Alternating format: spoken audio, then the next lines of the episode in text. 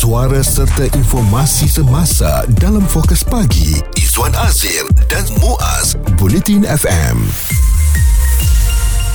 Dalam jam ini kita nak bercakap tentang tahap kesuburan masyarakat Malaysia yang semakin membimbangkan. Kalau anda ingat pada bulan Mac lalu uh, kami ada berkongsi dan memang berita itu uh, tersebar bagaimana Perdana Menteri Jepun Fumio Kishida menzahirkan kebimbangan Jepun mungkin akan terhapus sama sekali ya uh, dan tidak lagi mampu berfungsi sebagai sebuah masyarakat kerana didorong kekurangan kadar kelahiran yang serius di berkenaan dan menurut uh, Perdana Menteri Jepun kes ini boleh berlaku dengan cepat atau mungkin juga tidak akan berlaku bergantung kepada berapa banyak baby yang dilahirkan di negara matahari terbit itu bulan lepas di negara Jepun tetapi sekarang di Parlimen Malaysia sudah mula kedengaran bahawa tahap kelahiran dan kesuburan lelaki di negara ini juga berada di tahap uh, membimbangkan. Itu pendedahan yang dibuat oleh Timbalan Menteri Pembangunan Wanita Keluarga dan Masyarakat Aiman Atira Sabu ya yang memaklumkan di Dewan Negara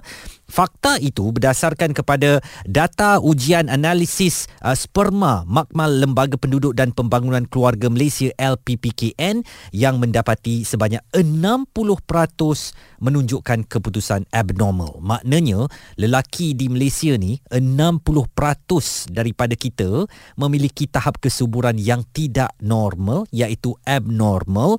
Erti bahasa mudahnya kalau kita tak pergi terlalu mendalam untuk lelaki menghamilkan seorang wanita pastinya dengan cara yang sah lah ya adalah sangat um, dalam keadaan yang membimbangkan. Mungkin mereka tidak boleh um, menyumbang kepada kelahiran zuriat di negara ini kerana um, tahap abnormality ataupun yang tidak normal dalam kesuburan mereka dan ini pastinya menyumbang kepada kadar kelahiran yang akan jadi semakin merosot di tanah air.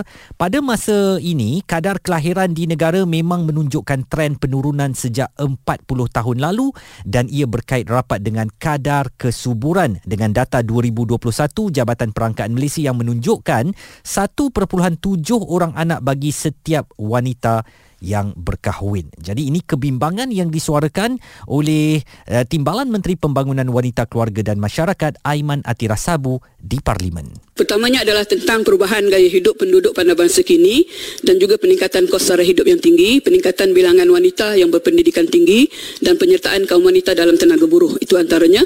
Dan uh, selain daripada itu lewat berkahwin atau memilih tidak berkahwin dan juga penangguhan dalam perkahwinan secara langsung juga akan memendekkan tempoh usia reproduksi produktif mereka dan pada masa yang sama benar uh, perspektif dari sudut perspektif ekonomi adalah keupayaan kewangan keluarga semakin mencabar pada masa kini menyebabkan majoriti memilih untuk menghadkan anak.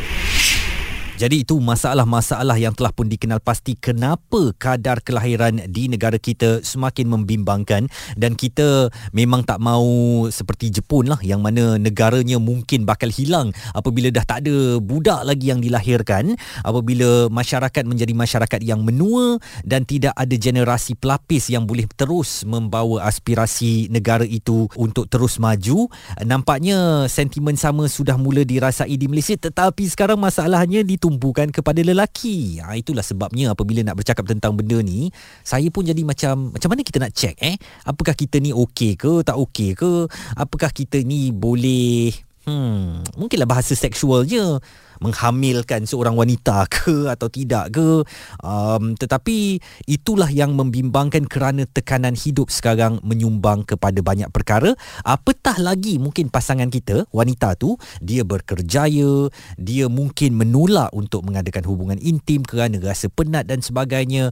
Uh, dengan perkembangan semasa zaman moden sekarang macam-macam boleh berlaku. Tetapi tumpuan kita pada jam ini adalah mengenai tahap kesuburan kaum Adam yang semakin membimbangkan. Isu terkini dan berita semasa hanya bersama Izwan Azir dan Muaz Bulletin FM. Sekarang ni kita tengah memperkatakan tentang tahap kesuburan uh, kaum Adam di Malaysia yang membimbangkan dan ini menyumbang kepada kadar kelahiran yang menurun dan ini sebenarnya susah juga saya nak cakap eh sebab bagaimana agaknya kita nak tahu kualiti hmm apa orang panggil ialah sperma dan sebagainya apakah ia di tahap yang terbaik terbaik apakah kita boleh menghasilkan uh, zuriat dan sebagainya? Apakah kita boleh menambah-nambah anak kita tu um, dengan keadaan hidup sekarang yang serba mencabar? Kita juga harus tahu bahawa uh, proses uh, kelahiran anak-anak di Malaysia ini boleh terhalang apabila yang nak um, apa orang panggil uh, katalah hubungan suami isteri tu ya ditekan dengan uh, situasi semasa uh, seperti penat bekerja, tekanan keuangan, masalah rumah tangga dan sebagainya. Semua itu boleh menjadi antara penyebab kenapa kadar kelahiran di negara kita menurun dan uh, elok juga kalau kita bercakap dengan seorang yang layak untuk memperkatakan tentang isu ini, seorang doktor perubatan dan penceramah kesihatan, Dr. Zubaidi Haji Ahmad. Doktor, saya nak tahu bagaimana tekanan kehidupan sekarang ni memainkan peranan uh, kepada reproduktif uh, kita dalam usaha untuk mendapatkan zuriat ataupun menambah ahli keluarga kita doktor ya betul uh, masalah yang berlaku sekarang adalah uh, gaya hidup kita sendiri dan persekitaran kita sangat berbeza dengan uh, keadaan persekitaran ataupun kehidupan datuk nenek kita ya hmm. Sebab itu kalau kita tengok uh, sebagai contoh kita merujuk kepada fakta yang dikeluarkan oleh Kementerian Kesihatan pada tahun 2020 uh, bahawa uh, total fertility rate uh, iaitu kadar kebolehan seorang wanita pada usia reproduktif dia melahirkan anak telah menurun kepada 1.7 hmm. Uh, berbanding dengan tu, uh, tahun 1970 yang mana uh, kadar ini adalah 4.7 ini bermakna kalau zaman 1970 itu seorang ibu boleh melahirkan antara 4 hingga 5 orang anak. Sementara sekarang ni seorang ibu hanya uh, uh, kalau ikut perangkaan tu dapat melahirkan kurang daripada dua orang anak maksudnya hmm. seorang anak saja hmm. yang ini sangat membimbangkan kita jadi bila kita cari puncanya uh, bagi pihak lelaki yang itu yang Kementerian Kesihatan membuat uh, uh, pengumuman bahawa kadar uh, kesuburan lelaki hmm. rakyat Malaysia sekarang ni uh, hanya sebanyak 60% saja hmm. uh, ini disebabkan oleh banyak faktor lah seperti mana saya beritahu tadi masalah seperti Mas cakap tadi uh, masalah stres stres, masalah pemakanan, masalah obesiti, masalah tak cukup tidur, hmm. masalah kita dia tak exercise dan sebagainya. Yang ini semua mempengaruhi selain daripada mungkin ada masalah-masalah uh, kesihatan seperti contoh ada diabetes, mungkin ada infection di bahagian uh, reproduktif kita. Hmm. Uh, jadi itulah yang yang menyumbangkan kepada masalah kesuburan uh, lelaki di Malaysia ni. Hmm. Dan doktor kalau dulu kita bercakap tentang kesuburan ini uh, ataupun masalah kehamilan ini selalunya perempuan yang tanggung eh. Awaklah ni yang bermasalah, awaklah ni yang mandul dan sebagainya. Tetapi sekarang dapatan menunjukkan tahap kesuburan lelaki itu sendiri yang bermasalah. Apa yang boleh dilakukan para lelaki ni untuk mungkin dalam bahasa seksualnya uh, menyuburkan sperma mereka doktor? Ya betul. Uh, dulu kalau kita uh, secara secara tradisinya kadang-kadang apabila seorang uh, pasangan uh, pasangan itu berkahwin lebih daripada 2 tahun selalunya ibu bapa ataupun masyarakat uh, dah bertanya lah uh, uh, lambat apa tak ada anak lagi ke? dan uh, selalu kesalahan tu dibebankan kepada wanita. Mm-mm. tetapi kalau mengikut dapatan yang yang dikeluarkan oleh WHO sendiri bahawa sebenarnya 30% uh, uh, sorry 40% adalah disebabkan oleh lelaki uh-huh. uh, sorry uh, 30% lelaki 30% oleh wanita dan 30% adalah disebabkan oleh kedua-duanya uh-huh. uh, jadi uh, yang 10% lagi tidak diketahui puncanya uh, jadi apa yang saya nak beritahu bahawa sebenarnya seorang lelaki ni sebenarnya masalah utama dia apabila sperma mereka ni bukan saja berkurangan tetapi juga bentuk spermanya uh, mungkin tidak normal dan juga sperma ni dia harus berenang tau mas hmm, betul uh, tetapi sekarangnya masalahnya apabila ada juga sperma yang tidak uh, berenang ke hadapan tetapi dia asyik berpusing-pusing sehingga tidak dapat menuju kepada ovum hmm. di dalam di dalam apa ni ovari menyebabkan uh, masalah ini. Baik. Jadi saya mencadangkan uh, pada lelaki yang terutama dah berusia 35 tahun ke atas eh, setelah setahun berkahwin uh-huh. tidak mempunyai anak kena buat pemeriksaan segera bagi mereka yang kurang daripada 35 mungkin selepas 2 tahun sebab apa sebab semakin kita berumur tak kiralah sama ada lelaki ada wanita kadar kesuburan kita ni sebenarnya semakin merendah ni hmm. At, uh, dan uh, akibat ni lah akibat masalah yang uh, sedia ada seperti mana saya beritahu Cuma mungkin apa yang kita boleh bantu ni uh, sebab masalah kesuburan uh, sperma ni sebenarnya tak ada ubat. Hmm. Ha, kita di di hospital tak ada sebagai satu ubat yang mana boleh meningkatkan uh, kualiti sperma ataupun meningkatkan bilangan sperma dia punya apa memperbaiki bentuk sperma dan juga uh, cara rendangannya ke hadapan. Cuma kita mencadangkan sebagai contoh kalau seorang itu mungkin dia mengalami obesiti, ha, kita minta dia turunkan berat badan kerana mungkin dia memberikan uh, memberi faktor kepada masalah ini. Okay. Begitu juga stres. Ha, stres ni merupakan satu benda yang kadang-kadang kita tak sangka bahawa stres ni menyebabkan masalah uh, Uh, ketidaksuburan hmm. dan juga saya dapati mungkin uh, antara yang yang antara yang penting ialah masalah uh, pemakanan kita. Okay. Uh, kita terlalu banyak makan benda-benda yang oh cakap tu ultra processed food ataupun uh, makanan yang berproses secara ultra hmm. yang mana tidak ada lagi vitamin, mineral dan antioksidan. Cuma hanya ada gula, manisan dan rasanya sedap saja. Kandungan oh. nutrisi, uh, nutrisi di dalam makanan dah tak ada lagi. Fokus pagi Izwan Azir dan Muaz komited memberikan anda berita dan info terkini Bulletin FM kita sedang memperkatakan tentang kadar kelahiran yang menurun. Ini sekarang ni dah tak boleh nak salahkan kepada wanita sahaja sebab memang terpu, uh, terbukti menerusi dapatan secara klinikal bahawa tahap kesuburan ataupun ke boleh bergantungan kepada sperma lelaki berada di tahap abnormal uh, dan ini memerlukan kita sebagai orang lelaki pun perlu belajar dan ambil tahu cakna bagaimana sistem reproduktif kita ini sentiasa baik sahaja supaya keperluan peluang negara untuk melahirkan lebih ramai generasi muda akan tercapai. Kita tak mahu jadi seperti negara Jepun dan Korea Selatan yang sedang uh, bergelumang dengan satu dilema bagaimana nak menghasilkan lebih ramai lagi anak-anak muda apabila negara mereka semakin menjadi negara menua dan juga mungkin kehilangan identiti bangsa apabila dah tak ada lagi generasi muda sebagai generasi pelapis. Kita masih lagi bersama dengan Dr. Zubaidi Haji Ahmad. Beliau adalah doktor perubatan dan penceramah kesihatan. Doktor, kabar kabarkan kepada saya dan juga yang lain-lain ni bagaimana masalah rokok dan vape boleh menjadi penyumbang kepada ketidaksuburan sperma. Sekarang ni bukan lelaki sahaja yang merokok dan vape, wanita pun ada. Jadi bagaimana masalah ini semakin uh, memburuk dengan kehadiran elemen rokok dan vape ini doktor? Ya betul. Uh, nikotin sebenarnya dia mempengaruhi uh, uh, penghasilan sperma yang yang bagus ya. Uh, sebenarnya kita bukan saja nak sperma tetapi kita nak sperma yang berkualiti. Sebab apa? Sperma yang tak berkualiti ni apabila dia bertemu dengan ovum, uh-huh. dia akan menghasilkan janin dan janin ni selalunya kadang-kadang dia tak kuat tau. Itu menyebabkan dia mungkin uh, keguguran, uh, mengalami kecacatan dan sebagainya. Sebab tu kita kalau boleh nak dapatkan sperma yang berkualiti dan nikotin ni sebenarnya dia mempengaruhi uh, uh, uh, sperma yang yang berkualiti ini.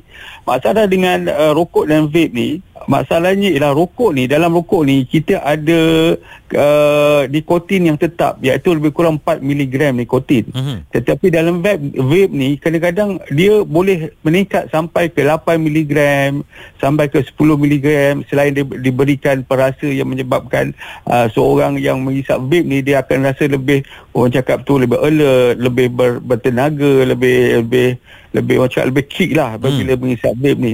Sebab itu kadang-kadang uh, bahayanya apabila pengambilan pengambilan nikotin ni sama ada merokok atau terutamanya vape ni berlangsung uh, beberapa lama dia akan menyebabkan masalah penghasilan uh, sperma yang seperti beritahu tadi lah hmm. iaitu sperma yang berkualiti ni yang itu yang menjadi kebimbangan kita apabila sekarang ni vape dah menjadi satu macam orang cakap tu kebiasaan trend, ya hmm. kebiasaan orang muda sekarang dah dah isap vape dah Hmm, dan uh, saya harus tanyakan soalan yang berbentuk seksual ini doktor. Bagaimana agaknya para lelaki nak tahu bahawa keadaan sperma mereka sihat? Uh, apakah dengan bentuknya, kepekatannya uh, uh, itu telah membuktikan bahawa uh, mereka memiliki um, sperma yang berkualiti? Antara ujian yang boleh dilakukan ialah uh, uh, melakukan ujian uh, sperma eh, ataupun kita sebut sebagai sperm count uh-huh. test yang boleh dilakukan di makmal makmal swasta.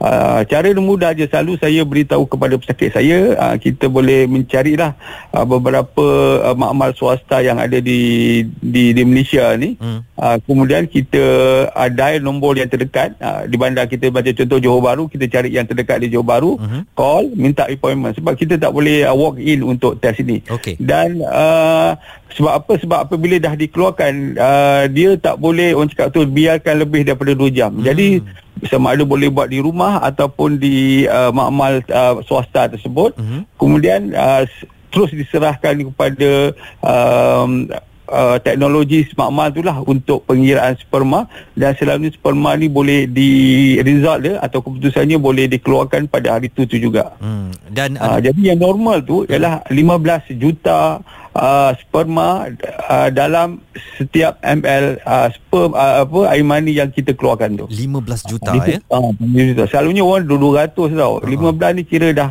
kurang sangat dah. Okey. Dan mungkin um, masalah tabu ni doktor, masyarakat kita tak mau bercakap tentang isu ini, diamkan sahaja, tak mau buat pemeriksaan doktor. Apa gesaan doktor? kita dah melihat bahawa trend penurunan tahap kesuburan eh pasangan dan juga uh, lelaki terutama sedang menurun. Uh, jadi bagi mereka yang uh, setelah setahun uh, berkahwin masih lagi tidak mempunyai uh, anak buat pemeriksaan segera. Orang lelaki mudah. Dia kita buat pemeriksaan air mani. Maksud dia kita ada tempat untuk keluarkan air mani tu satu bilik situ dan dah mudah. Kalau kita compare dengan wanita kan, contohnya hmm. wanita memerlukan uh, pelbagai investigation atau uh, uh, peny- uh, siasatan bagaimana apa yang berlaku pada mereka. Hmm. Bagi lelaki agak mudah. Sebab tu saya selalu minta bagi pasangan yang tidak yang belum mempunyai anak selepas tahun buat pemeriksaan segera. Uh, lelaki dulu sebab dia sangat mudah. Kalau lelaki kata okey normal baru kita suruh wanita pula buat pemeriksaan. Nasihat daripada Dr. Zubaidi Haji Ahmad, beliau adalah doktor perubatan dan penceramah kesihatan, meminta kepada para lelaki untuk jangan malu-malu, jangan segan-segan, periksa kualiti dan tahap uh, sperma anda sama ada okey atau tak okey uh, melalui satu temu janji uh, di pihak hospital yang boleh menentukan sama ada kita berada dalam keadaan subur ataupun tidak. Pendapat, komen serta perbincangan fokus pagi Izwan Azir dan Muaz Bulletin FM. Kita telah mengatakan bagaimana masalah rokok dan vape ni boleh mengurangkan kualiti sperma kita sebagai orang lelaki. Ha jadi tak macu lah sebenarnya. Kalau dekat pandangan mata kita isap rokok, isap vape ni wu berkepul-kepul asap naik ke udara kan. Oi kononnya macu. Tapi sebenarnya nun jauh di dalam sana kualiti sperma kita sedang terjejas dan itulah penyebab kepada kadar kesuburan di negara ini yang semakin menurun dan ini sebenarnya tidak baik untuk pembangunan negara kerana kita tidak dapat menghasilkan generasi uh, pelapis untuk mewarisi negara kita ini pada masa hadapan. Jadi sekarang ni antara lain yang boleh kita buat ialah cubalah bawa kurangkan kepada aktiviti merokok dan vape itu kan. Dan ada satu lagi yang saya nak kongsikan dengan anda, golongan lelaki yang gemar minum teh dilaporkan mempunyai kesuburan lebih tinggi berbanding berbanding mereka yang suka menikmati kopi. Wah, macam tu saya nak umumkan kepada satu dunia yang dengar ni lah bahawa saya memang seorang tea person. Saya suka minum teh dan dah lama betul saya tak minum kopi. Kadang-kala tu saya cuba juga Nescafe mak saya bancuh kan. Memang jantung saya akan berdegup lebih laju sedikit kerana badan saya ni tak ada unsur-unsur kopi kan. Apabila kena kopi sikit saja uh, detak jantung saya tu laju sedikit. Tetapi saya sukalah dengan laporan daripada China ni yang menyatakan lelaki yang gemar minum teh mempunyai kesuburan lebih tinggi berbanding mereka yang menikmati kopi. Pasukan penyelidik di Universiti Hubei di China menyimpulkan minuman berasaskan teh boleh meningkatkan kadar kesuburan lelaki. Ah, dan kajian itu dilakukan melibatkan 1400 orang lelaki. Hasil ah, kajian menunjukkan lelaki yang minum teh mempunyai kadar kiraan sperma yang lebih banyak dan lebih sihat. Dalam kajian itu sampel sperma daripada kesemua responden diambil antara April ke Julai 2018 Responden turut ditanya mengenai amalan gaya hidup dan pemakanan mereka selain kesemuanya dilaporkan dalam keadaan sihat dan keputusan kajian yang diterbitkan dalam jurnal uh, Chemosphere menunjukkan 28% responden gemar minum teh manakala 72 responden lagi atau 72% sebenarnya tidak gemar minum teh. Uh, laporan itu bagaimanapun tidak menyebut jenis teh yang mereka minum atau sama ada mereka menambah gula atau susu ke dalamnya. Responden yang suka minum teh terbukti terbukti mempunyai kiraan sperma lebih tinggi dan lebih pekat berbanding mereka yang tidak mengambil minuman tersebut. Jadi ini sebenarnya perkara yang perlu kita belajar eh.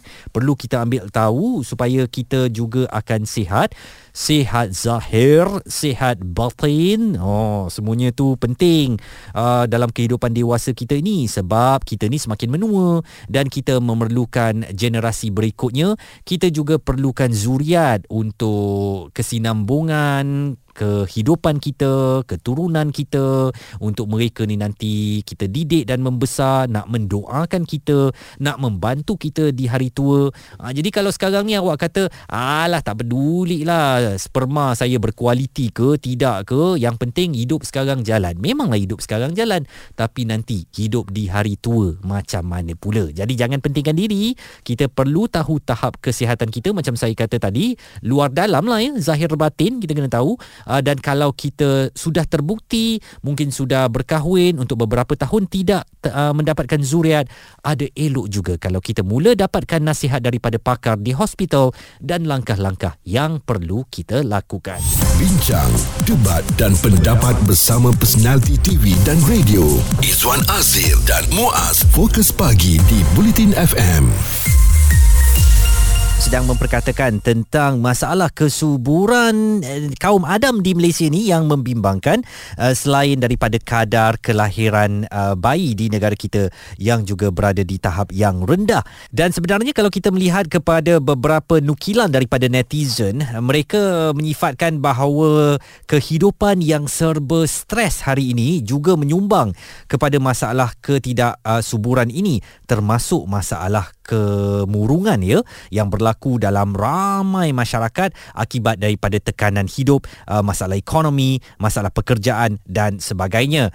Hans Naufal Norman kembali menulis tak subur dan erectile dysfunction atau uh, mati pucuk ini masalah yang berbeza dan tak sama. Tak semestinya tanpa mati pucuk uh, dia itu subur dan kesuburan ini antara faktor yang pengaruhi adalah gaya hidup, uh, pemakanan dan juga stres. Ada lagi yang buat kelakar ni Paduka Suhaili dia kata Tak saya masih subur lagi. Sebab tu sekarang ramai lelaki nak kahwin lebih daripada satu. Dan seorang lagi menulis Siapa kata lelaki tak subur? Cuba buat PKP sekali lagi. Pasti ramai wanita yang hamil di luar sana. Wah. Itu ke kaedahnya untuk melihat kesuburan lelaki atau tidak? Apapun masalah kesuburan lelaki telah dibuktikan menurun uh, Kalaupun kita masih lagi menghasilkan sperma Sperma itu nampaknya tidak lagi berkualiti dengan jumlah sperma yang berenang-renang uh, di dalam untuk mencari sasaran ovum itu juga berkurangan. Jadi ini suatu masalah kesihatan yang walaupun tabu, walaupun tidak gemar untuk diperkatakan secara terbuka tetapi kita para lelaki mesti mengambil tahu dan mesti mencari jalan supaya sistem reproduktif kita sentiasa berjalan dengan baik. Wah, hari ini pelajaran juga untuk saya supaya saya dapat tahu apa yang yang perlu saya lebihkan dan apa yang patut saya kurangkan untuk kesihatan tubuh badan saya. Suara komuniti anda, Fokus Pagi, Izwan Azir dan Muaz. Bulletin FM.